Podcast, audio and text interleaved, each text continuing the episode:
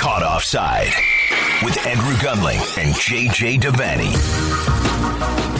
Oh, yes! Caught Offside from the Upper West Side of Manhattan, Andrew Gunling, and from the beautiful island in the Atlantic Ocean that we know as the Republic of Ireland, J J. Devaney. What's up, brother?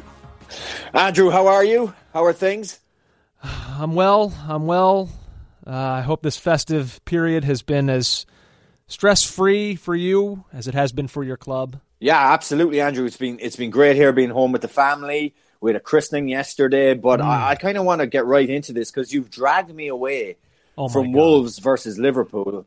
And uh, we've had some more V A R controversy oh. where, I'll be honest with you, Liverpool go one nil up and then a perfectly legitimate goal by Neto for, for Wolves has been ruled out right before halftime for, again, this inexplicable, uh, microbial, maybe non-existent offside that has absolutely blighted uh, this this entire match, uh, this Christmas period of football in England. And um, I, I don't want this to dominate the whole conversation. But no, no, of course you don't. It wo- it's going to be one. It should be one one at halftime. It is not. Liverpool lead, and and that to me uh, is is totally unfair. The reaction of Nuno, Nuno Espirito Santo's uh, assistant on the sideline was unbelievable. If you think Pep screaming to the heavens was bad, this is on a different level.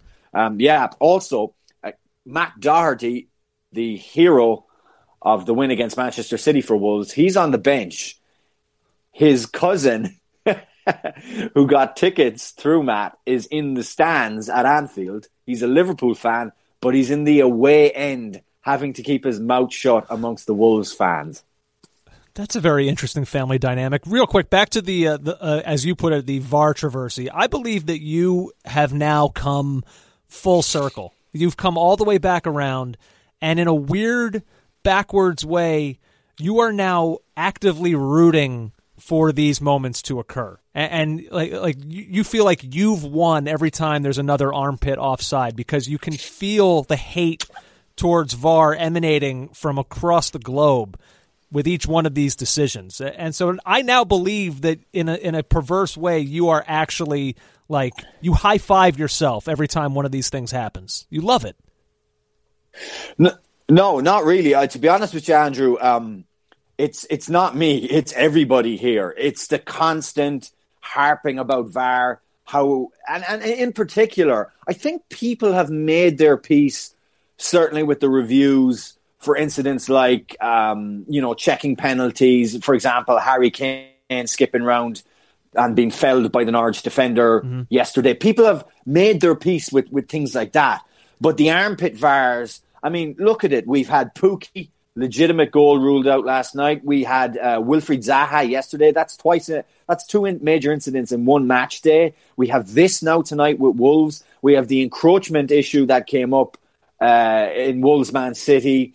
Look, it's it's not working. Whatever you think of V A R, well, what this what this V A R is is not working right now. And and honestly, I think the only way to solve the offside is the Gary Lineker suggestion, where you don't allow the guys at Stockley Park to hold up the game for several minutes trying to draw lines and get it right. It has to apply the logic of, well, you know, is this clear and obvious? Because if you're looking at it four or five times and you still don't, don't know, it's not clear and obvious, you shouldn't be ruling it out. I think yeah. that's the only way to go. And that's me accepting that V A R is here to stay. Right. That's and- a compromise I think we all we all have to make. Otherwise, we're in serious bother here. Right. The, the problem is not that V A R works. It's that it actually works too well. Like, that's essentially what is happening when you get these armpit decisions.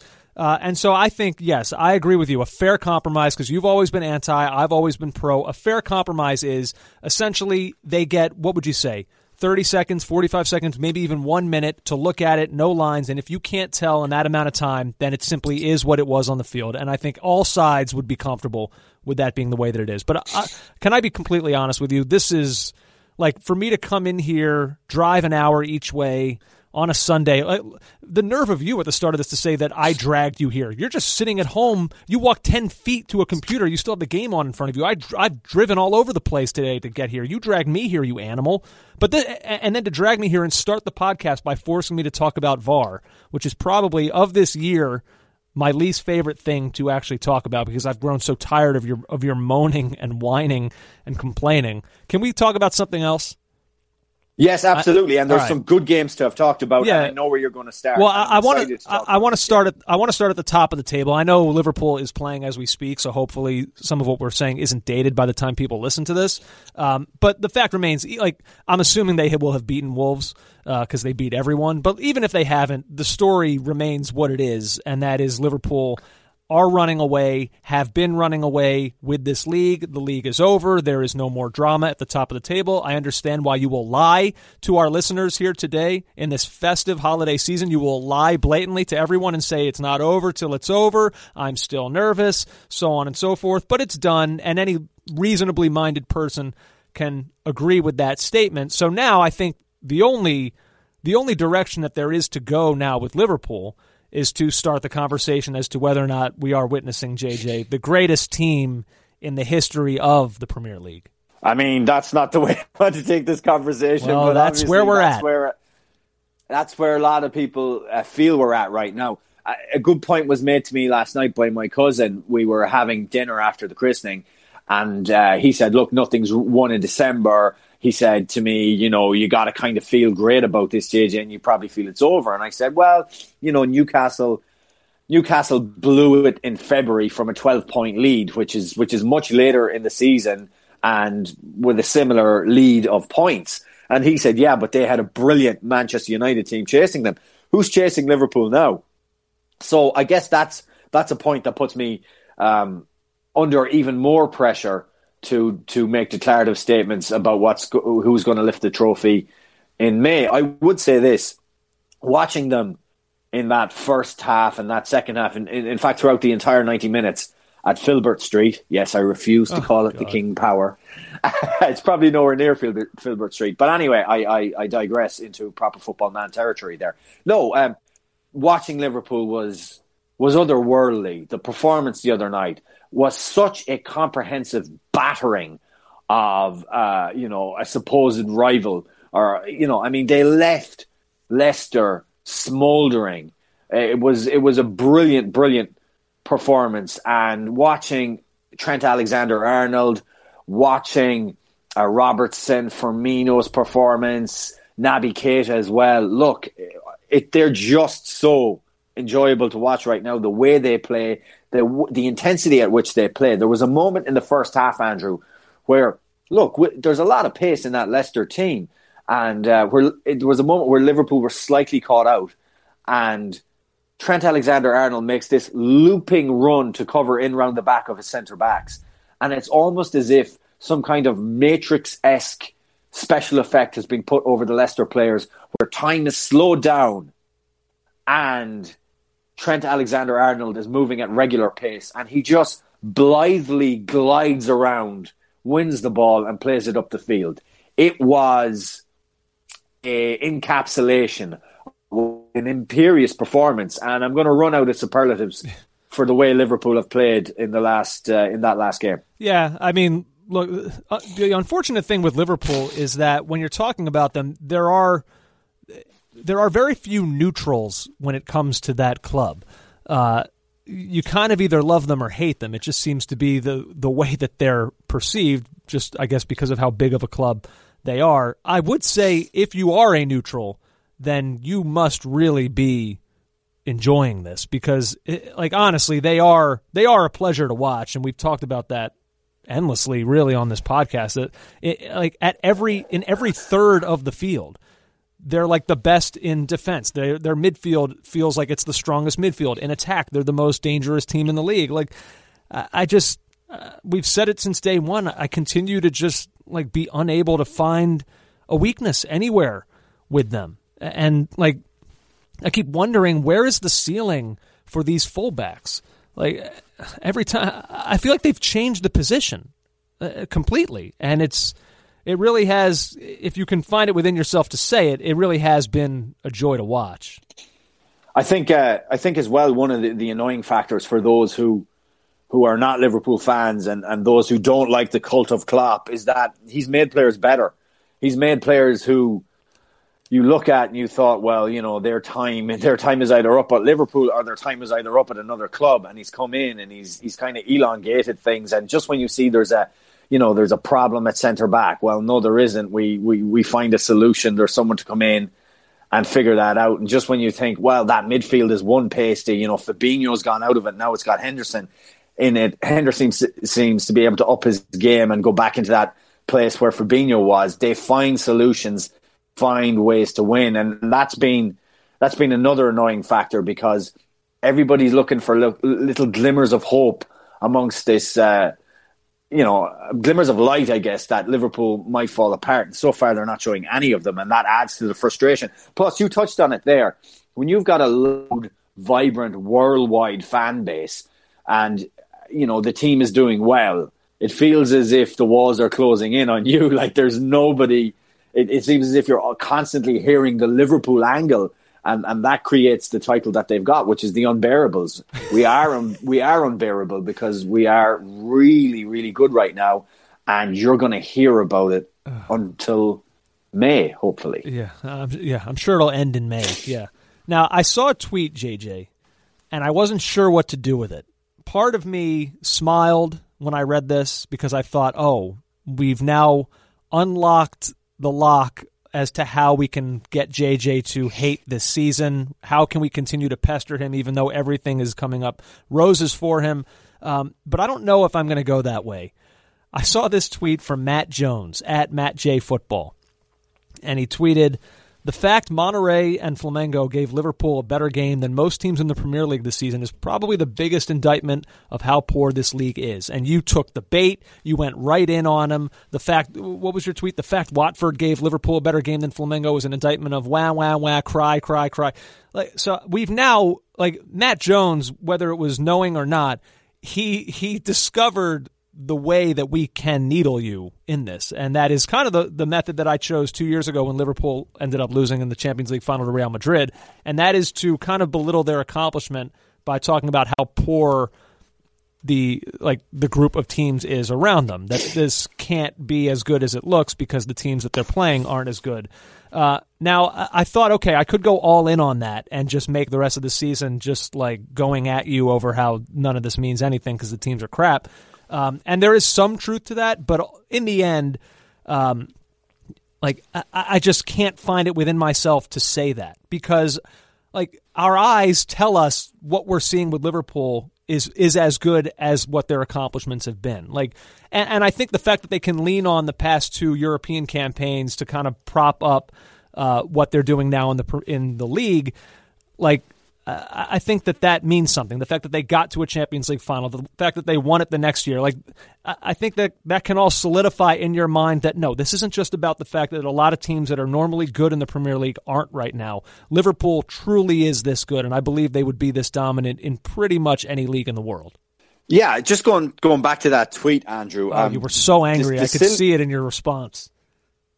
No, the silliness about that tweet was, um, well, first of all, he ended it with hashtag E F C, which is like, I mean, going to give away your colours and that you're a bitter blue about these things. And, you know, a lot of Liber- Everton fans aren't bitter. A lot of Everton fans are, are very much surrounded and ensconced by their own new excitement over a new manager coming in, Carlo Ancelotti, and they're not really focusing on what Liverpool are doing. But there's some who, you know, the comment is silly because, first of all, it's total an- Anglocentrism. Like the idea that the, you know, uh, Liverpool um, playing, you know, Monterrey and Flamengo, these these teams that, uh, you know, are, are clearly, you know, they're just inferior. You know, they are the champions, the former champions of Mexico and the champions of Brazil.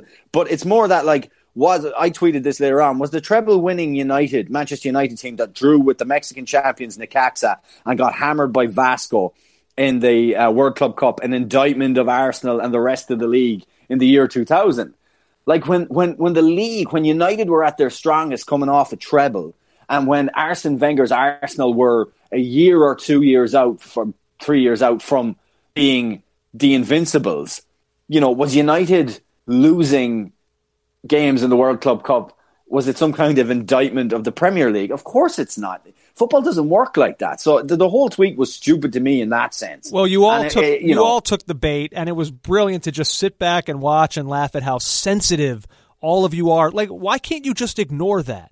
You, I, I'm, I, right now, I actually have it in front of me, and I clicked on his tweet, and all the replies. I mean, it's just like an endless array of sensitive Liverpool fans. And in fairness to Matt Jones, he does say something that I actually do think is is a decent point. He says in response to another one of these tweets, he says, uh, I don't think it's outrageous to say Liverpool are brilliant, but the league is quite naff. Why can't both of those things be true? Oh, yeah, yeah. Look, Andrew, if you if you want to say that, that's fine. But, I mean, that was the same criticism that was le- leveled at Leicester in twenty fifteen, twenty sixteen. Oh, uh, they won that league. Tottenham should have won it that year. I mean, Tottenham blew it that year. It was the year when everybody else was in transition and was mm-hmm. struggling. Why didn't Spurs win it? Oh, Leicester only won it because of that. Well, okay, but I'm pretty sure you could go back to almost every season and say somebody was in some period of either decline or transition. I mean, the league's across thirty-eight games, and you have to take it for what it is. It's the bread and butter, and it's the best test of a domestic team and how good they are across a sustained period. So, you know, I, I just think, you know, there's there was a bit of cry arse in, in his tweet. There was a bit of wah, wah, wah. And, and, and you asked the question, why do people respond? I mean, Jesus Christ, Andrew, it's Twitter. Something negative must be responded to by something even more negative. I'm, I told you. I'm reading the twittering machine right now. Twitter uh, and the way it's set up is conditioned for these kind of responses. But um, we should move on. There's more football to talk about rather than Twitter football. So I did want to move on, and I want to move on to the team that Liverpool are playing today, and that is Wolves, because I think that they took part in maybe the most enjoyable match of the season thus far the other day, unless you're a Manchester City fan, when they overturned a two-goal deficit and defeated what was then ten-man Man City after Ederson uh, went off with a red card early in the match. They turn it around. They win three two. It was an incredible atmosphere at the Molineux. Really, really fun game. And I think even beyond calling it the match of the season, I think it also contributed, maybe I'm I'm kind of like prisoner of the moment here when I say this, but I think it might have also been my performance of the season so far in an individual game from what we saw from Adama Traore. Um, I thought Traore was brilliant, but I actually don't think that's his best performance in a Wolves jersey. But without him... Okay, Wolves then what is? Get, you Wolves, couldn't just Wolves agree. Do, then what is his best performance in a Wolves jersey? Well, off the top of my head, I can't remember what the game no. was, but I have seen him play oh. better. But that's not the point. you, you just if have you wanna... to disagree. There's no other game. You're not thinking of anything. Oh. I am. I, I actually am. Um, my point about Adama Traore in the City game and how important he was and how good his performance was, was if he wasn't doing it, they were surprisingly blunt for a team that has the players, the Nieves of this world, the Matt Dohertys, you know, the Jimenez. They were just struggling up until a certain point in that game to capitalize on the on the misfortune of Manchester City. I mean, they were City were two nil up with into the second half with being down to ten men, their goalkeeper off. And it was interesting. There's a moment in, I think it was the first half, where uh, Traore gets the ball centrally and he, I think it's a a pass or maybe it's a bad touch by him, but whatever.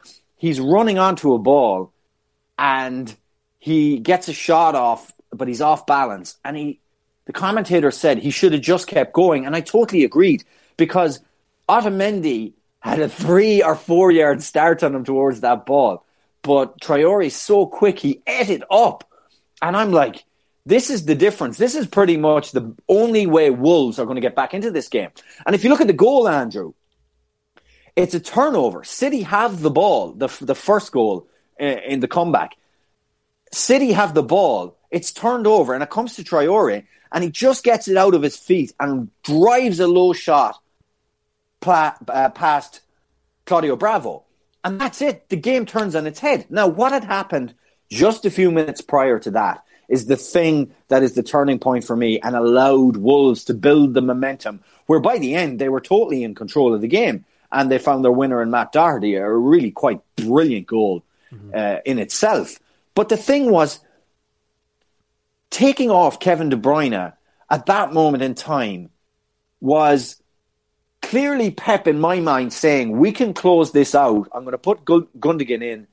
We're going to close this game out. We can close this game out without De Bruyne. But it actually wasn't the case. They lost complete control of any semblance of go forward, to use a rugby phrase, go forward ball. They had no chance of launching attacks. They were completely overran in the midfield from that moment on. And Pep was the author of this this downfall. I mean, I'm leaving Fernandinho in there, or excuse me, uh, De Bruyne in there, when I know I don't have Fernandinho to go into to, to the middle of the park. Now, I'm not blaming Gundogan. He wasn't to blame for this uh, coming off the bench in the same fashion as he was, you know, culpable in the Liverpool game, where I thought he was absolutely atrocious. But when I see that substitution, or even when I see City starting against good opposition, not average opposition, but good opposition, with Gundogan in the team, it's just not as good as the preferred partnerships they have. And and really, not having Fernandinho in the middle of the park, for that crucial part of that game, having him play at centre-back, was disastrous. Now, I want to talk to you about something else. Well, real quick, can, was, can I respond to well, all that? Because I I, yeah. I want to weigh in on that too. Um, I think you're actually one hundred percent right in saying that, because the interesting thing to me, when you're talking about Manchester City, or really you're talking about anybody, I think the key, who was it that I saw just talking about this? Jose Mourinho uh, was talking about Spurs, and he was saying that what's most important in this sport is to be able to hide your team's fragilities. Where are you most vulnerable, and hide that. You know, and so he says with Tottenham, he's still in the process of trying to figure out how to do that. With Manchester City, we pretty much know what it is. There's no more secrets. They are fragile in defense. Now, I know when you're down to ten men, things change, uh, and especially when you're up, you know, two goals or even still one goal at, at that point. Like, I, I understand that there's part of you that just wants to see the game out, but we know that Manchester City's fragility is in defense. When you take off De Bruyne after Sergio Aguero has already been taken off early in the game, like, you're now shifting the entire onus to your team's defense. Like, you are yes. now you are now going to make this game about doing what you do worst. Whereas if you leave De Bruyne on, you can continue to play at least a semblance of your game. You at least have that threat out there that Kevin De Bruyne can produce some kind of moment that keeps Wolves' defense honest. When you take him off, Wolves were allowed to just go full-bore attack, and that Manchester City defense, with ten men especially, is never going to hold up to that, and it's exactly what happened.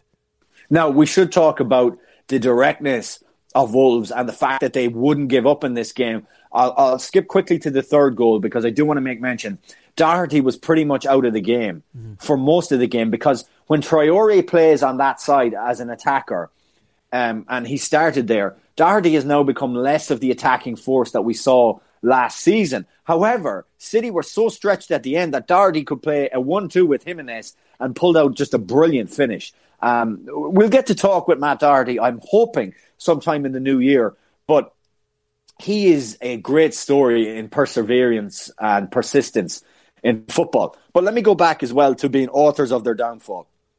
At two two, with, uh, at, excuse me, at two one with City defending for their lives. Mm. Andrew, what is Benjamin Mendy doing? Uh, we have to we have to talk about this, because I've been thinking about this since it happened. Uh, and Benjamin Mendy, to me, has is now the human encapsulation of an element of this sport that I've been thinking more and more about, because I watched that. And I was just thinking, like, if you're one of his teammates who has been just, like, working his ass off throughout the course of this game, you've been down ten men for eighty minutes, eighty plus minutes, like, and then that happens after all of your hard work. Like, what do you even say to the guy in the locker room afterwards? I mean, look, he he, he tweeted about it, and he clearly felt awful that it happened. But, like, I keep thinking in this sport, J J, that, like, the amount of goals that are scored, not because a team does something good, but because a team does something bad and dumb, I really think it's like seventy-five percent of all goals scored are because somebody did something dumb. Like, I, I, I'm now at a, at a point in this in soccer where I feel like if you're a team that can just, like, not commit a, a, a an unusual number of unforced errors like everyone else is doing, then you'll win the league. Like, just don't be dumb. It's like carelessness in the back. Like, just you're trying to see this out down a man for eighty minutes. Just smash the ball to midfield. What are you thinking? Like, there is so much. I'm watching it with Tottenham uh, against Chelsea. Like, even though Chelsea dominated that game and, and certainly should have won, think about the way those goals were scored. Stupid from Serge Aurier. Even stupider from Gazaniga. Like, these are the things that, that decide titles. They decide top four. They decide relegation. Just don't be stupid. Don't be the author, like you said, of your own downfall. It's how so many goals are scored. I can't get over it. And the Mendy moment, it just like it just crystallized in my mind that just way too many goals are scored because of stupidity and recklessness. Now, what was funny about it was I was looking at the tweet after, way after the game, one of the tweets from the um, Blue Moon podcast guys. Um, and one of them said, "Why was he shielding the ball there? If the ball goes out, goes out, it's a corner kick." Yeah. What are you doing? Like, so, so the problem for Mendy here is that you see so much in the media, uh, particularly when he was uh, coming back from the injury, about him, you know, suddenly on the drop of a hat ending up in Paris two days before a game when Pep doesn't know where he is, or he's telling him he shouldn't be traveling two days before uh, a game in the U K. And that confirms that maybe he is not uh, as clued in or as focused a player as we need to have on the field. And that is bad. The other thing is, and I want to address this, Man City fans are quite right to be upset and say, well, Adama Traore has barged him in the back mm. to get the ball. Now, this is one of these grey areas in the sport, which I think needs addressing.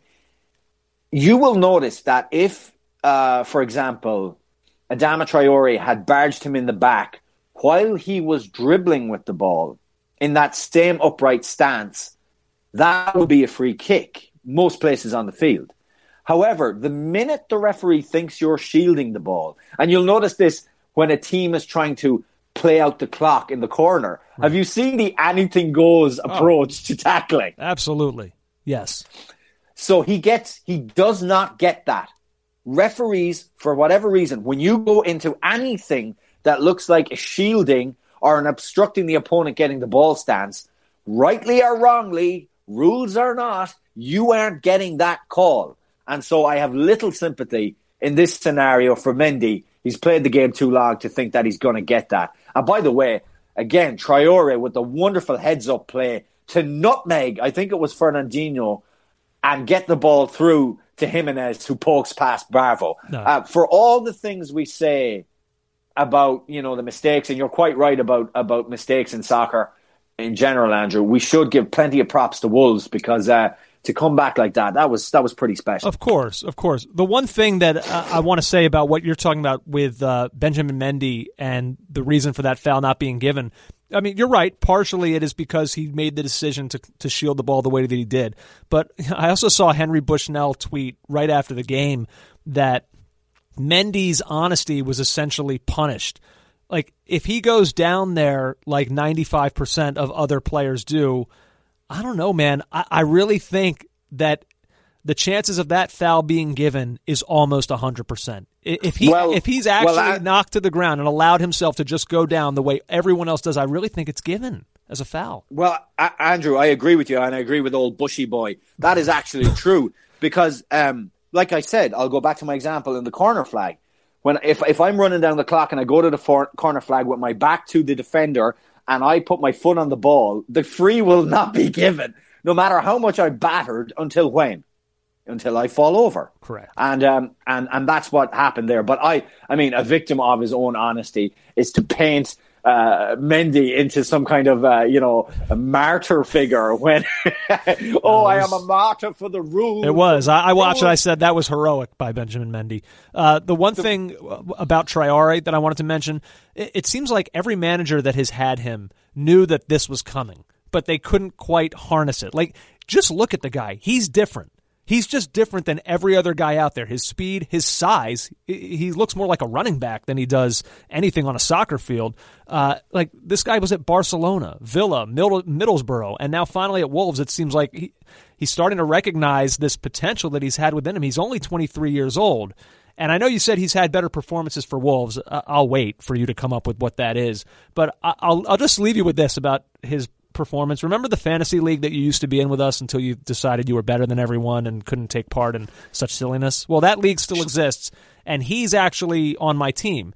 Uh, and he put up forty-one fantasy points in this game, which usually is a number reserved to guys who score like three, score like a hat trick or four goals or something like that.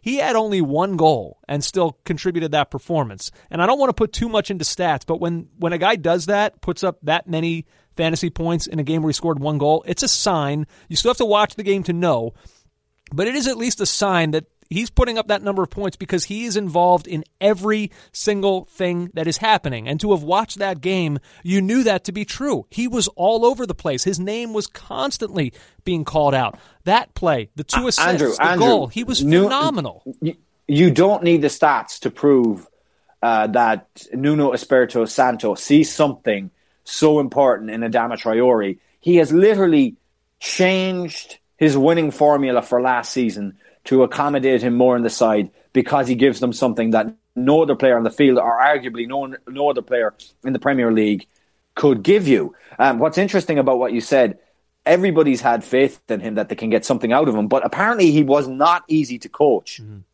And um, again, maybe his game understanding has taken time to develop and to grow. There's a great story about Tony Pulis, which will leave you all uh, much... more uh, warm feeling about, about Pulis, because I know he wouldn't exactly be a huge fan um, for our listeners. He's not. He's, he's seen as a P F M and a bit of a dinosaur, and I think that's probably unfair considering track record. But Pulis had him at Middlesbrough, and that's why I found it weird. Why is Championship Middlesbrough Adama Traore ending up at Wolves now? Like, what? What have they seen? Why is this transfer happened when it happened last season? Because I was very... You know, I wasn't sure about him at all. But apparently Pulis used to play him when he would start him or bring him on as a sub. He used to bring him on on the wing where Pulis had his dugout. So Pulis would come to the end of the technical area and coach him through the games. You would, you could hear him shouting and calling, Adama, Adama, do this, Adama, go there, drop off, to try and help him through games, not get frustrated and work on his uh, game awareness and his positional awareness, I guess. And that is, that's pretty interesting. And I, I've heard of that happening before, but it makes total sense with this guy. And by the way, we get, we sometimes fall into the idea, you know, um, and certainly it's going to be said about him a lot because he is actually, there's a stereotype about um, black players, which is, oh, he's pacey, he's athletic, he's strong. Well, he is actually all of those things. And he is built like a running back or he's built like a rugby league player rather than a footballer. But his quick feet and his ability to get a shot off uh, makes him uh, a skillful technician as well. So, um, yeah, look, a great game. And I'm I'm not, again, I wasn't being smart. There's some game, and it may not have even have been in a Wolves jersey. It could have been in one of the aforementioned clubs mm-hmm. that you mentioned that he's played for, where I saw him and he blew my socks off. But, yeah, he was, he was, he wasn't, it, it wasn't just that he was phenomenal the other night. It was that Wolves getting back into that game, he was their only hope of doing it, and he came up big. Yeah, I'm super excited to see the direction that his career goes, for sure, because he is still so young, and the potential is, is so clearly there for everyone to see. I'll tell you what, let's take a very quick break. When we come back, there's a few other things that I want to mention. I know you have a mailbag. Uh, still a lot to get to. Don't go anywhere. Winks. Clips it into Kane. The flag will stay down for Harry Kane, who rolls it under the goalkeeper. So the goal's disallowed, offside, and Spurs will have to go again. They'll always try and find Pukki early, and it's worked for them here. Norwich lead by two goals to nil. Oh, wow, they're reviewing this for offside. No goal, offside. What is your problem? We started the first part of the podcast talking about the armpit offsides, so you, of course, then force me to start the second part of the podcast with it. As well, you're obsessed. You're obsessed, Andrew. Everything must be in its right place. Radiohead did say that. Everything must be in its right place. Okay, computer, fitter, happier, more productive, not drinking too much, regularly, regularly exercising at the gym, seven days a week. This is the dystopian future. Oh. The machines are winning. You're welcome. You're and you're rooting for it. You are quietly in the background rooting for it because you love it. it. It's also an excuse, Andrew, to uh, play Radiohead, which is we I can, will use we, that we at can any just, moment. We can just do that. You know, we don't we don't have to accompany it with with V A R discussion. But at any rate, uh, a couple other things that I want to talk about before we get to your mailbag. Um, first and foremost, and I don't have the tweet in front of me, but I just want to make this clear now as we get into a little bit of Tottenham discussion from the interesting, this interesting week and a half that they have had. Uh, I got a tweet from someone following the Tottenham-Chelsea game. Um, like I said, I don't have it here, and I wish that I did. And it, it was almost a subtle implication that because Tottenham were involved, uh, I wasn't going to bring up what happened with Antonio Rüdiger. Um, and I was basically challenged saying that this better be your red card. Well, we are not doing red cards and man of the match on this episode, but that will not stop me from talking about that incident, and I obviously will not hide from it. And I would say that anybody who thinks that I'm that guy who would have swept that under the rug because it involved my club, maybe this is the wrong podcast for you. Maybe I'm not the person that you should be listening to if you think that I'm actually capable of doing something like that. I would like to think most people who have listened to this show long enough know that we're not about that and that we can clearly recognize when something is bigger than this sport, and race relations in soccer absolutely one hundred percent falls into that category. I feel like we discuss it enough where hopefully most people knew that, but I guess some people need to be reminded still. Uh, yeah, I'm a Tottenham fan, and that was completely and utterly disgusting. And whatever punishment the Premier League or the F A or whoever wants to levy against them for it, fine. Fine. Go ahead, do it. I'm all for it. Whatever it takes to get this stuff out of the game. Ban the guy, do whatever you have to do, uh, because I hate that it happened at this club, because uh, it is a club that I love. I feel awful for players of color on Tottenham that now know that there are fans, oh, I say fans, a fan in the stands that feels that way. How are, like, how is that supposed to make them feel? Danny Rose, who's been so vocal on things like this, and who's been vocal on like his, his battles with depression and how this game can just not be fun at times because of people like this in the crowd. Like, Like, th- those players are affected too. Those are the guys that I thought you were supporting. But no, like, people like that, whoever it is that did that uh, and, and made the, the monkey gestures towards Rüdiger, like, these are not people fit to be in stadiums for games. And they're certainly not people that I believe are fit to support this club. Uh, so I was disgusted by it. Um, and like I said, whatever the punishment is, I accept. And hopefully people understand that, like, that's just not a thing to me, that it, this isn't really about soccer. This is a thing that's really more than that. Yeah, look, Andrew, anybody who's listened to the podcast, I, I don't need to say this, but we, we confront these issues head on. It doesn't matter if it's a Liverpool pa- fan or a Spurs fan. Um, on the incident itself, you know, I've, I've kind of gone back and forth. We've had John Barnes uh, on the podcast who, who kind of...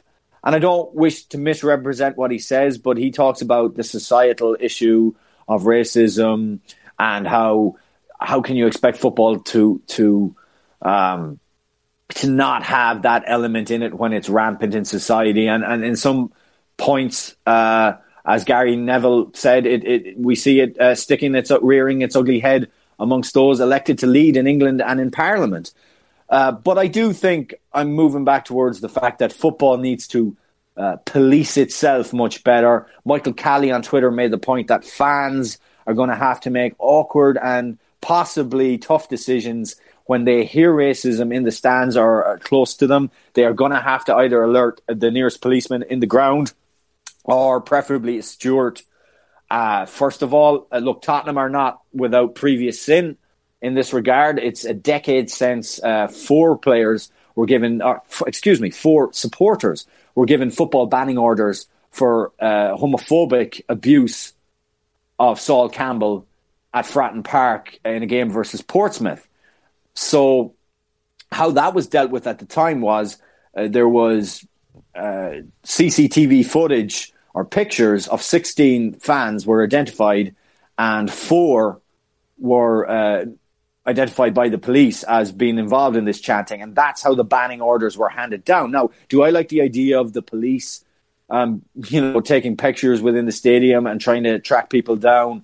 No, but if football itself can make a concerted effort between the supporters in the stand letting stewards know about what they're hearing, and T V cameras in the stands identifying those who are doing this disgusting behavior, then maybe that's a solution. Because, you know, it, it's a decade since that happened, and clearly Tottenham and other clubs have not been proactive enough in, uh, I guess, policing what goes on in their own stadia. Yeah, look, I don't know how you do that. I mean, I don't know how you get into people's minds and change the way that they feel, you know, in moments like that. Like, the thing is, you can be mad as a Tottenham fan at Rudiger. Like, if you thought that he kind of like suckered the ref into awarding a red card there against Son, maybe unjustly, fine. Like, part of being a fan is loving your players and getting mad at opposing players.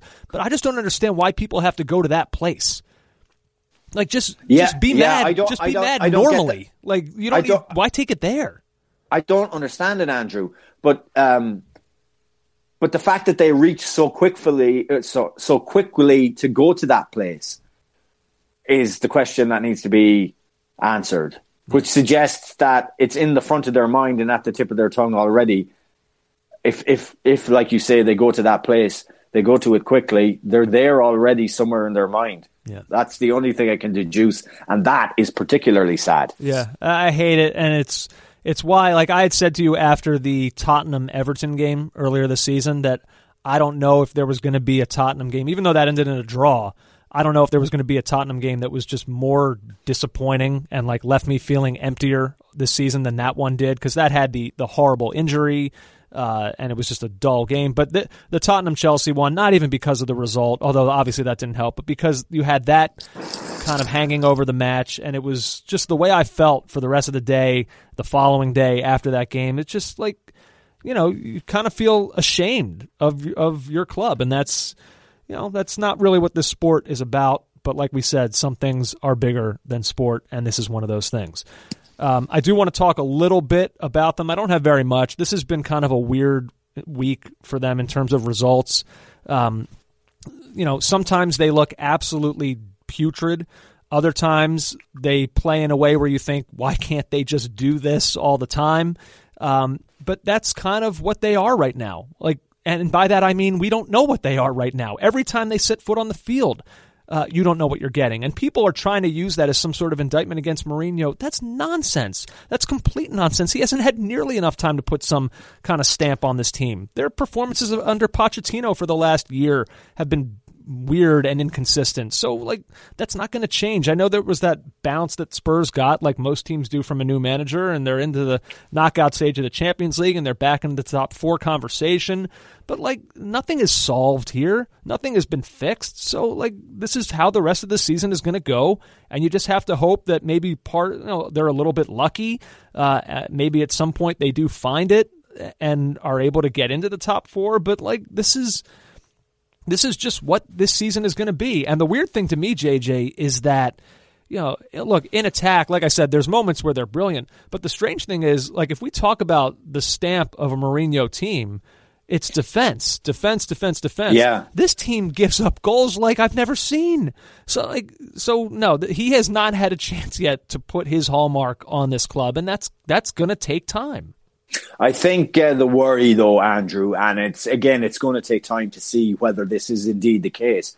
But at Manchester United, the indictment of Mourinho was, well, you know, what do you what do you get with Mourinho? You get sometimes turgid, hard to watch football, but the defense is good, and you grind out wins. Now, that's not happening at Spurs in the sense that they're still leaking goals. So if Mourinho still can't do, if Mourinho can't do the things that you bring him in to do, then really what's the point in having him here? You might as well take the pain with a more progressive manager that's going to move you forward. Now, I know what you're going to say to that. Ah, well, you know, you got to give him time, J J. You don't yeah. know how this is going to shake up. And I, I would tend to agree with that. What I have learned, and I think what's important from the last few games uh, watching this, uh, watching this Tottenham side play, in particular, the winning goal against Brighton, in, in which was exactly what I said, a pretty turgid game.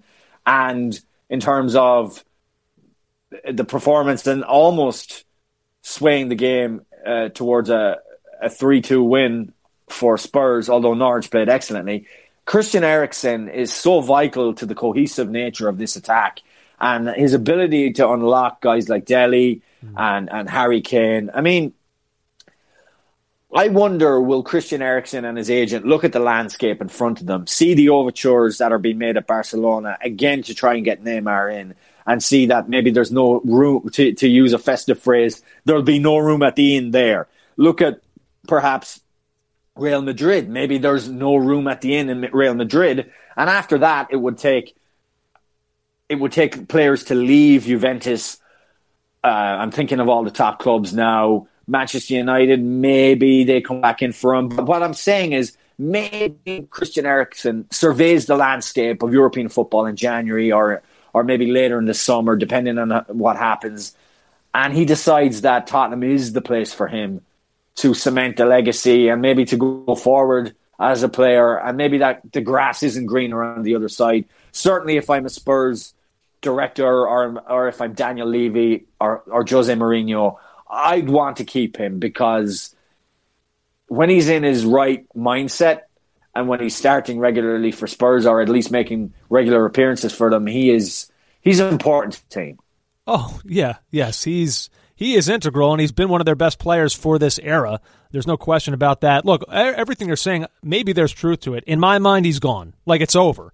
And we're just kind of playing out the string here. And I can only say from here on out, um, if they're serious about getting into the top four, like, I don't know, they can question where his mind frame is at. But when he comes on and he plays, he's still playing to the level that we expect Christian Eriksen to play. So I, I, it's, I think it's, it's more than that, Andrew. I think he elevates the team. He absolutely yeah. elevates all, all, all the facets around him, and he is their bright spark. And I actually think... I, I, I'd fear for what Spurs look like without him. Well, what I'm saying is start him again. Like, just yeah. like, fine. So maybe you think he's going to leave. Then so be it. Then, like, squeeze all the juice you can out of these remaining days where he's a player on your team to at least use him and help yourself get into a better spot to once again be playing Champions League football next season. Like, now now to me is not really the time to be making some kind of grander point. Well, if his mind's not here and he wants to be elsewhere, then we're just not going to play him. Well, you know what? When he's out there playing, he's still Christian Eriksen, and, and he's proven that. So just just play him. Just play I him. would I would worry, Andrew, that the methods of Mourinho are not of the juice squeezing type. I'm afraid that maybe the juices will not be squozen. Oh. I fear that they may remain within him as he simmers on the sideline, but we shall see. Yeah, we certainly shall. Uh, let's see, moving on. Chelsea and Arsenal played earlier today. It's been a very, uh, I don't know, Chelsea are quickly, for me, becoming my most confusing team in the league. Like, we've talked about, you know, in terms of upper echelon clubs, we know what Liverpool are. We we now, I feel like, have a good sense of what Manchester City are. I feel like we get a sense now of what Leicester are. Um, Chelsea is the one where they'll go a month where I think, wow, this team is outstanding. And then they'll go the sort of stretch that they're in right now where I think, like, what exactly are we watching here? Now, they do come back today and beat Arsenal in Arsenal uh, at the Emirates two one. They get two late goals, eighty-third and an eighty-seventh minute um, winner from Tammy Abraham. And they come back and they win that game, which, my God, I mean, how badly did they need that after taking a two nil loss against Southampton? Yeah, look, I watched the whole of the Southampton-Chelsea game, and it was the Stamford Bridge Blues yet again. They've got a just a pretty horrific record at home, and they need to figure out how they can be better uh, if they're really going to push on under Frank Lampard. Today, I was at dinner, so I watched Celtic Rangers in the morning, or the the uh, the twelve thirty kickoff, and I didn't get to see Arsenal and Chelsea, but from what I heard, the performance in the second half was much, much better from Frank Lampard's team. There's a couple of things going on here, Andrew, just from what I've read, from what I've watched, from what I've seen. First, the first thing from the Southampton game, um, they struggled at both ends of the pitch. They created, they struggled actually to create without Christian Pulisic, or before he came on. They had chances, don't get me wrong, but they didn't seem to have the cutting edge. And Southampton, I must give them credit, Andrew, Southampton, uh, defended really, really well in that game. They were very, very good at the back. They were tight um, centrally. They were very compact, and they were deadly on the break. And I think just let's take a moment to uh, talk about how good Southampton were, to at least acknowledge it, because the comeback for Southampton, and I don't want to go off on a tangent here, but you think about the nine nil and how hard or how easy it would have been for the Southampton board to say, listen, Raf Hasenhüttl, we got to say goodbye. That is just an epic embarrassment. But they recognise that he's got a plan. He's trying to execute it. There may be some growing pains. But back to back to Chelsea in particular, Bednarik and Stevens at the back for Southampton were excellent. And, you know, Tammy Abraham looked a bit lost up front. Uh, Willian was, he was okay. He was industrious enough, but they just toiled. But the big thing for me, Andrew, with Chelsea is that at the back, especially when, when they're caught on the break, and again, the, the Southampton midfield did really well. Uh, Højbjerg, Ward-Prowse, Armstrong, Redmond had excellent games. But this, the thing for me is there seems to be gaps. There seems to be kind of a lack of communication. The goalkeeper is not one hundred. He can be quite erratic too. I don't think Arrizabalaga is at quite the level that he has been at certain periods last season for Chelsea. And that all comes together, and they and they leak goals, and that's a huge, huge problem for them. The other thing that I wanted to mention was, you know, he tries to change things up front and rotate. And with younger players, that's kind of that's something that a manager wants to do with a heavy schedule. And I understand why he, why he, he wants to do that, Frank Lampard. But that kind of causes a little bit of a problem. Um, Pulisic was obviously out today because he was injured with a hamstring. Hopefully, that's not too bad, but. You know, Frank Lampard switching things, changing things formationally up front can cause a few problems. I was interesting, again, the aforementioned Michael Calley tweeted this, and it's a link to a guy called Omar Chidori. And it was a very interesting tweet based on based on data that's been collected. And Omar tweeted, managers do react to performances, but they act, but they react much more drastically to results. I argue that it's inefficient, and he goes into the the numbers to suggest that. And that often can be the case. And I wonder if it's the case a little bit at Chelsea. The the performances, okay, you know, they haven't actually been that bad for Chelsea. That that's, at some points, they've just been poor defensively and got have got caught out. And Lampard's maybe tweaked things too much. And in the end, it's ended up being efficient for them, inefficient for them. But um, maybe this is just the growing pains of a, a essentially a rookie manager at this level trying to find the best formula for Chelsea. Yeah, anyway, that's my that's my read on it. I don't I don't think the fact that he could change it today. Now, look, Arsenal were much weakened from what I read when uh, Mustafi came on and Chamberlain came off.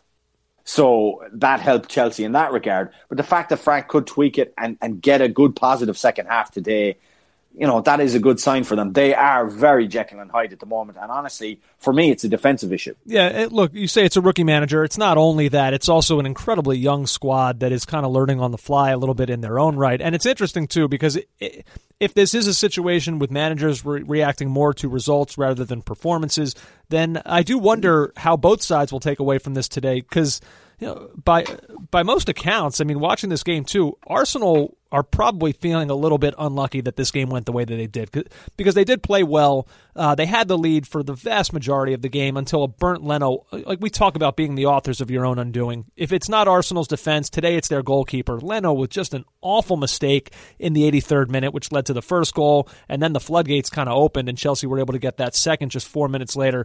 Really, really frustrating for Arsenal, but like we say, I mean, if performances matter more than results, like, you won't find an Arsenal fan that feels that way right now, but maybe there are some good things then to take away from this one. Uh, here's Shaka Hislop on E S P N F C talking about some of that for Arsenal. I thought Arsenal played very well. Arteta somehow found a way to again include Lacazette, Aubameyang, and Mesut Ozil, yet they defended as a team very well. I think that's a huge step in, in, in the right direction. As much as I understand the, the, the disappointment, I think that disappointment came because of an individual error by one of Arsenal's more consistent performers in Bernd Leno, who just misjudged the flight of a ball. And but for that goal, you can make the argument that Arsenal go on, hold on for the one nil lead, because let's be honest, Bernd Leno didn't have a whole lot to do before that, and, and take the three points. Yeah, tough one uh, for Arsenal today to lose the way that they did. Certainly, and um, I, again, we're talking about time. I've read so much about Arteta's almost had a plan. He's almost the Elizabeth Warren of football right now. I have a plan for that. Um, he's been planning and plotting for his first foray into management for for years, but also with a specific Arsenal bent. He's done interviews. He's had a very clear vision for what he wants. So, okay, not the greatest start for him so far. The result at Bournemouth and then uh, losing in dramatic fashion to Chelsea. But, you know, this is where we really test um, the beleaguered, the now beleaguered uh, A F T V and whether the fans can just remain calm and, and allow Arteta to, to, you know, do what he wants to do to take the club forward. Yeah. Um, just a couple other quick things before we get to your mailbag. Uh, Pellegrini out at West Ham. I don't know if anyone is really going to be shocked by that, considering the way this season has gone for them. There was a time when it looked like this might have actually been a good season for West Ham, and then it all it all just seemed to spiral, J J, and they are now sitting uh, seventeenth in the table, uh, just a point up on Aston Villa in the relegation zone.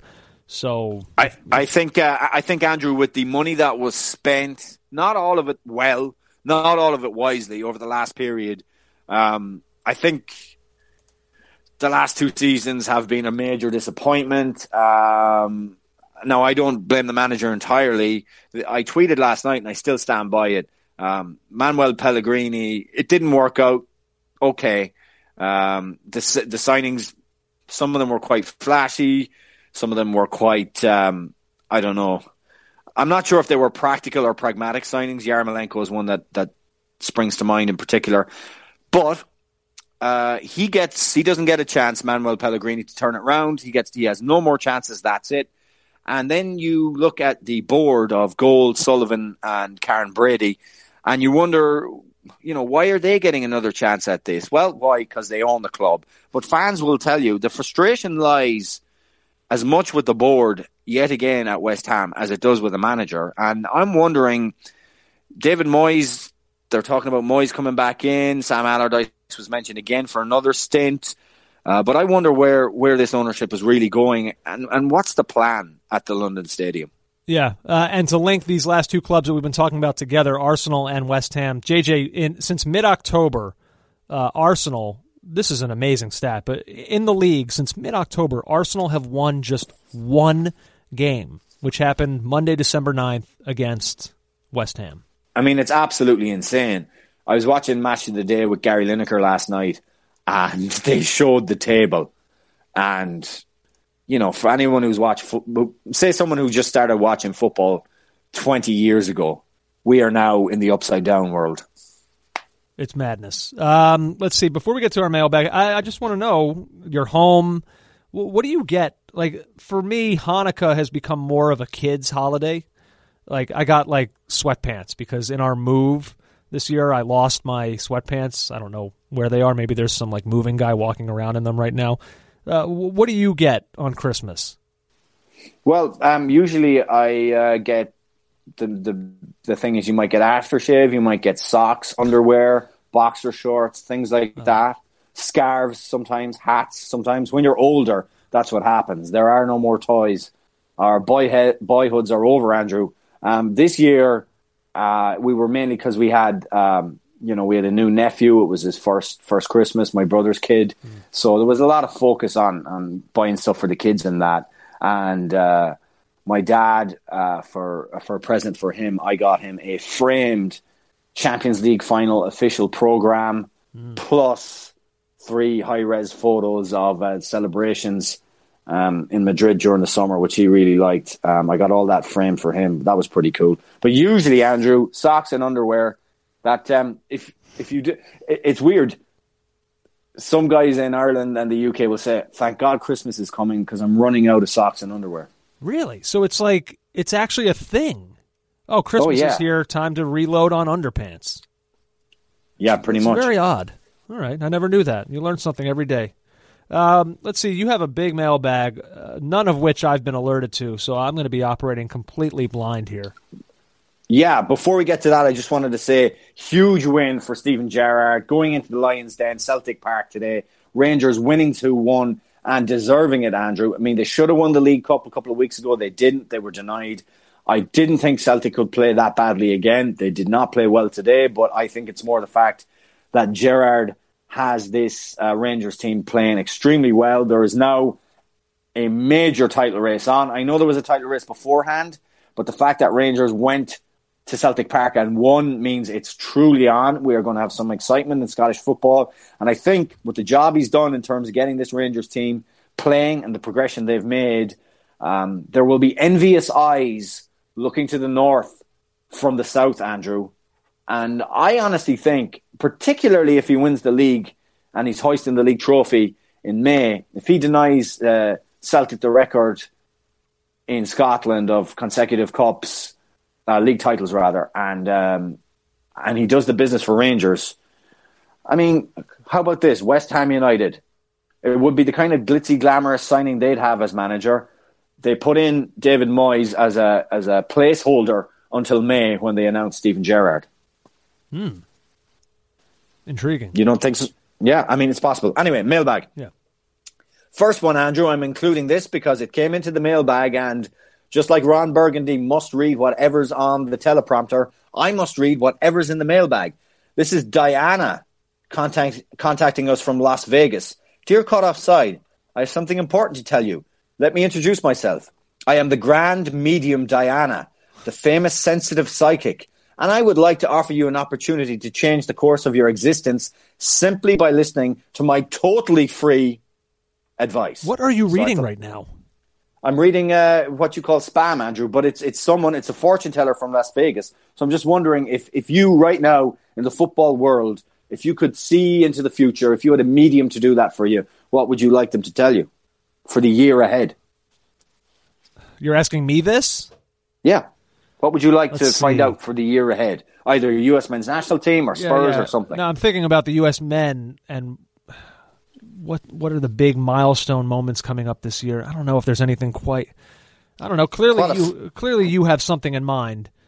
No, I'm just thinking, uh, do we qualify for the World Cup? I think that's the question. I would ask uh, medium Diana.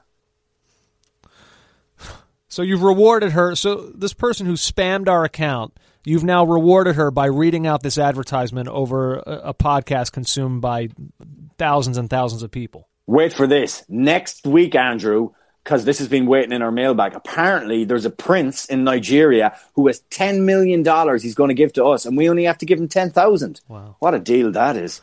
All right. Uh, Adam Sharp, Andrew and J J, I have the good fortune of being able to attend the Caught Offside Cup on January eleventh. I know J J looks down his nose at obvious tourist bait dual team match scarves, but would either of you or both of you like a souvenir from the game? Well, it's obvious. We get a match program. That would be really cool. Yeah, that of course that would be very cool. I'm trying to think of something a little more off the beaten path, though. Something like a little more unique piece of memorabilia. Everyone gets can get a match program. What's something different? Like, could he like reach out onto the field and maybe grab like I don't know, like a, a used Mourinho tissue? Oh, so you want something maybe? Something special. Side. Yeah, something truly well, special and different. Uh, wow. I mean, that could be tricky. I mean, I guess he could go down, depending where he is in the stand, right down to the front of the field and ask the stewards for something if there's something scattered along the sideline. Yeah. Or just maybe just an autograph from anyone, anyone there. Doesn't need to even need to be a manager or a player. Like somebody, you know, like uh, an attendant, uh, maybe somebody who like pours beer, anyone. Something different. All right, okay. Program is so right, cliche, so, J J. All right, okay. Well, Adam Sharp, you've been set a challenge. We want something different. And, um, oh, Adam also goes, thanks. Um, he doesn't care how long the pods are. I listen to the very end. And thanks for a lot of good memories. Cue the Maradona interview. So, is that my cue to actually play it? Yes. Uh, do, do you care to do some work on this podcast, or is it just all J J? Oh, my God. No, La, la. All right. You happy? Yeah, very happy. Um, Nathan Latrell. Okay, Andrew, this is one of those where you have to answer or at least help with this and kind of pull me back from my worst instincts of being a D nozzle. Um, Nathan Latrell. Tis the season to drink and chat with friends and family. It is. One of my favorite late night had enough drinks conversations is... Imagine if soccer was truly the biggest sport in America. It is, like Germany, England, Brazil, and big American athletes had then played soccer instead of their current sport. What would your starting eleven be? Here is mine for a jump off. I play a four three three with it, with, with attacking wing backs. All right. So he has in goals Jonathan Quick, uh, right back James Harden, left back Mike Trout, centre back Richard Sherman, other centre back Anthony Davis, uh, defensive midfielder Luke Kuechly, left midfield Russell Wilson, right midfield LeBron James. Absolutely makes no sense. Uh, left wing Patrick Mahomes, right wing Kawhi Leonard. Striker Bryce Harper. I mean, what is just, going on? What is going on? Keep up the great work. You see, Nathan, I'm going to be mean about this. What are you doing? Are you just plugging players into just wherever you can fit them? Bryce Harper, striker. LeBron James at right mid. Oh my God, this team will be slaughtered. I'm, like, why is Jonathan Quick in goal? No, yeah. Uh, what, so you want me to hold you back from being a D nozzle for for what reason here? But, well, he's not given any explanation for any of these positions. Right, so go at him. I'm with you. I'm not holding you but, back from anything. That's weird. All of that was this weird. Is, th- this is one of the laziest tropes you encounter. When you when somebody, usually uh, Rothenberg from E S P N New York, uh, goes to you and says, oh, uh, imagine if LeBron played soccer. No, uh, what do you mean? Imagine what? He would be like this... this... Uh, He'd be like a mega crouch, and we don't even know if he'd have a good first touch. He'd be like this this weird piece, like as if soccer doesn't have its own specific skill sets. Bryce Harper at striker, based on what? Movement? No. I mean, Patrick Mahomes, left wing. I mean, Mahomes has got like really good feet. Like, he's quick. He's, he's dexterous with when it comes to throwing the ball. I guess that's okay. Um, but like Luke... But- No, it's, all of it was crazy, but I, I still can't get past the Jonathan Quick in net. Like, first of all, like, and I, you know what? I'm actually embarrassed that we that he whatever it was he was hoping to get out of this, we're in. Like, he sucked us in, and now we're talking about it. Um, but like, if you're gonna get someone in net, Jonathan Quick, he's six foot one. Like, get Andrew, get get Giannis Andrew. Giannis Antetokounmpo in there. He's like six ten. He's got arms that can like reach from one side of the net to the other. He's one of the fastest players that you'll see with quick instincts. Like, don't don't give me a six one hockey goalie. Come on, man. You're right. There was no thought. Andrew, there imagine was no thought look, there. look at the look at the fullbacks. Uh, James Harden at right back and Mike Trout at left back. Did get murdered. And by the way, let's at least include like, can we include any current soccer player? So like, so so Bryce Harper at striker is a better option than oh I don't know Messi, or like some or like Lewandowski. Like, no soccer player included. Only random athletes. Of no, no, no, no. He's he's imagining if soccer was truly the biggest sport in America. And big American athletes had then played soccer instead of their current sport. So that's that, what's so that's that's the, the t- that's the U S team.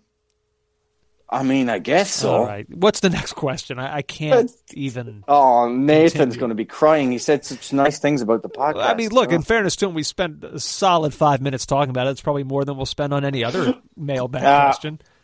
I think. Uh, I think this next. Uh, yeah, this might be much better. Um, Aaron Singh.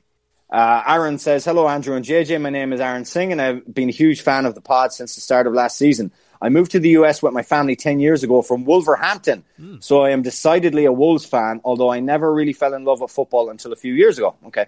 Anyway, now I live in Delaware, and I'm excited the next Premier League Fan Fest will be in Philadelphia. I was wondering if either of you guys are planning on going. Keep up the good work. Well, you're a Philadelphian, Andrew. Are you going to be going to the Fan Fest? I haven't been invited properly, and and so then without proper invitation I feel not wanted, and uh, I would feel uncomfortable being there. Yeah, yeah. Um, no, Aaron, I like maybe the Fan Fest is for certain people, but when you watch it on T V, it it, it kind of puts you decidedly against going, as it is this wow. loud, this loud background interruption to you watching football, and you know it just none. It's not for me. It's not for me. But what I would love to do... That was as harsh a criticism that I've ever heard levied against it. Like, for me, I remember watching it thinking, okay, well, this is... Ne-. Like, the one that they did in Fenway, uh, it was the day of the Tottenham-Liverpool game.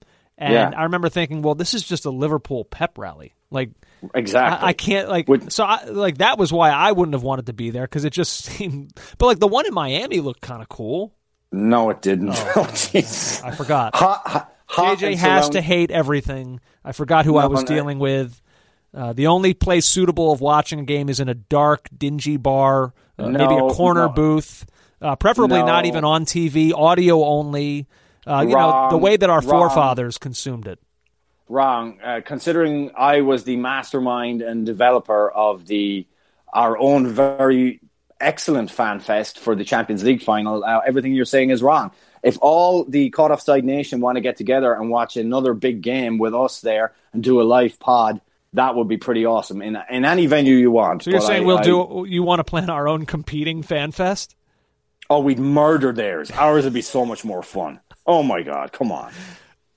Hey, you get to make a pancake of Christian Pulisic. Oh. You, you're out of control. Uh, I don't. Uh, I don't co-sign any of this. Y- y- yeah. Well. Okay. Devin Shu. Hi guys, love listening to the podcast.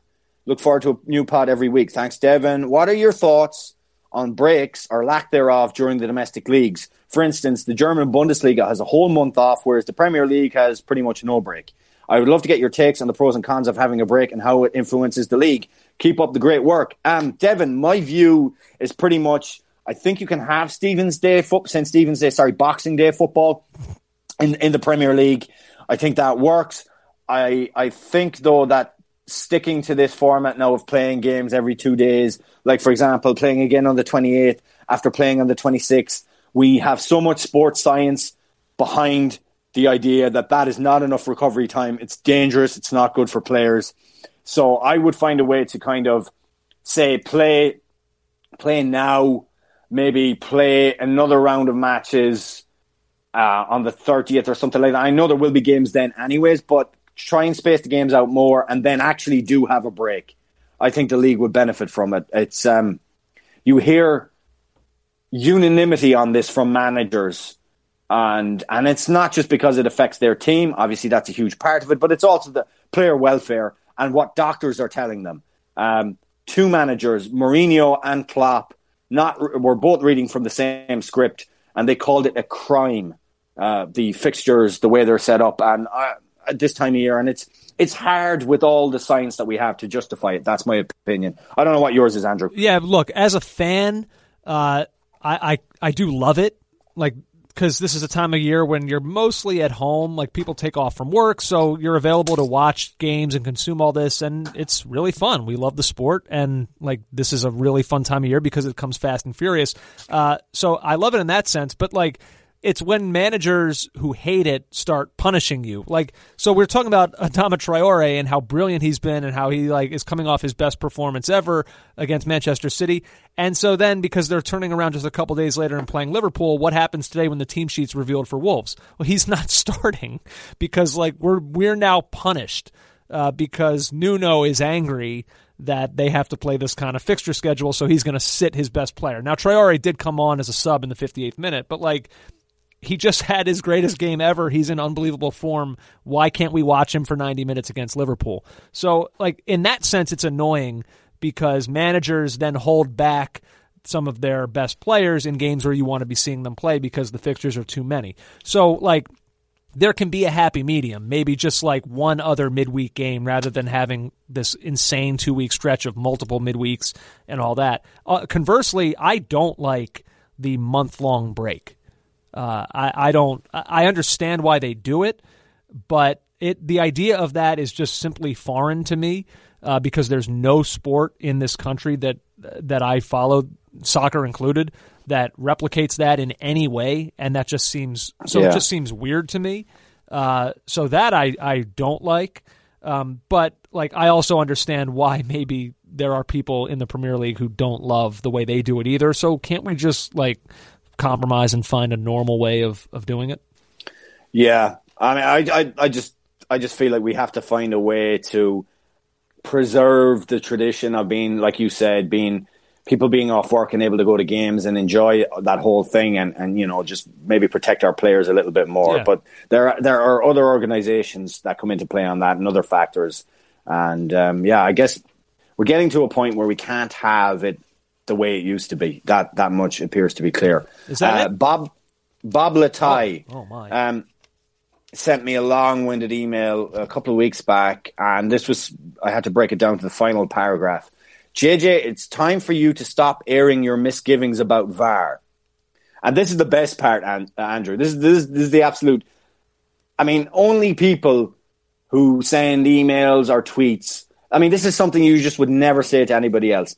Stop airing your misgivings about V A R because simply your take is the wrong take. Mm-hmm. Okay. Thank you once again and keep up the great work. Well, Bob, I'm delighted, Bob, that you are not going to enjoy this podcast, Bob. And finally, um, whoa! Attica- well, wait a second. Okay, I don't have any chance to respond to our lovely you, listener, Bob. Like, well, Bob's a ni- Bob's a nice guy, but well, Bob here, wants here is me, what Bob's he, want. Bob wants me not to air an opinion. I mean, come on. Well, no, of course you're entitled to air your opinion. Here is what Bob is right about, though, is that like you've become insufferable. Like, and I mentioned it a couple, uh, maybe a month or so ago, that like your endless, repetitive moaning. Uh, like we get it, we know your point of view, like, and the fact that we have to be continually subjected to it after every single game, it's exhausting. And I think Bob is feeling that exhaustion, and he needs you to know that you're killing him. You're killing him slowly, uh, and it needs to stop. Andrew, I um, I'm subjected to your face each and every day, not today, in some shape or form, and I'm going to be childish about this and say I put up with your face. You can. You can put up with my opinions. Wow. Oh, the skill of rhetoric is yours, J J. Finally, this is the coolest story of the Christmas that I've gotten so far. And it just shows, I don't want to get soppy, but but the reach the podcast has and the the nation, the army of listeners, and just genuinely good people that we've built up. Mm. And this is from Atticus and Andrea Proctor. Mm. I am writing to you on behalf of myself and my brother, Andreev. I'm presuming I'm saying that right. Probably not. We have both followed the pod for over two years and never miss an episode. Oftentimes when we phone each other to, to catch up, because I live in Tucson and he lives in Vermont, the pod comes up and we discuss the latest Caught Offside content. You guys have helped us make a ton of soccer memories over the years. On holiday last year, I remember belting the CONCACAF Champions League song with my brother as we were driving to the ski hill. Fast forward to this year and you both have helped us make a new football memory. So here's the story, Andrew. This past April, our seventy-five-year-old grandmother was in Ireland, and as she was driving her rental car, she sent us a Snapchat. Yes, our granny has Snapchat. Nice. Of a, of a street sign showing us that she was in Sligo.